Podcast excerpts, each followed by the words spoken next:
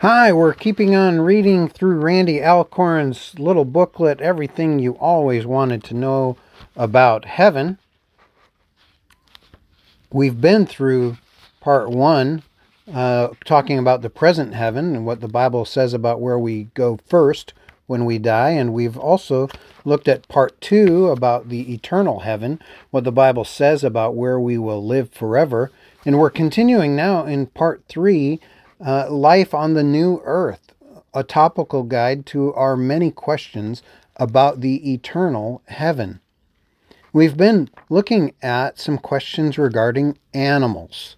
And today, another question about the animals that we'll turn our attention to is this Will animals praise God? Psalm chapter 148, verses 7 and verses 10 through 13. Praise the Lord from the earth, you wild animals and all livestock, small scurrying animals and birds, kings of the earth and all people, rulers and judges of the earth, young men and young women, old men and children. Let them all praise the name of the Lord, for his name is very great. His glory towers over the earth and heaven. And Revelation chapter 5 verse 13 says, I heard every creature in heaven and on earth and under the earth and in the sea, they sang, Blessing and honor and glory and power belong to the one sitting on the throne and the Lamb forever and ever. Throughout Scripture, we read that animals praise God. I don't know exactly how animals praise God, but our inability to understand it shouldn't keep us from believing it. If, in some sense, fallen animals, shadows of what they once were, can praise God on this fallen earth, how much more should we expect them to do so on the new earth? Revelation chapter 4, verses 8 through 9 says, Each of the four living creatures had six wings and was covered with eyes all around, even under his wings.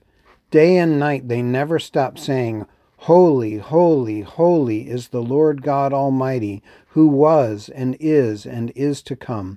The living creatures give glory, honor, and thanks to him who sits on the throne. The Greek word translated living creatures is zoon. Throughout most of the New Testament, that word is translated animal. In virtually every case inside and outside of Scripture, Zoon means not a person, not an angel, but an animal. Although earthly animals aren't capable of verbalizing praise as these animals in heaven do, the passages speaking of earthly animals praising God and the story of Balaam's donkey clearly suggest that animals have a spiritual dimension far beyond our understanding. The Bible tells us that animals, in their own way, praise God. By extending to them the blessings of mankind's redemption, just as He extended to them the curses of mankind's sin, God may well grant animals an important role on the new earth.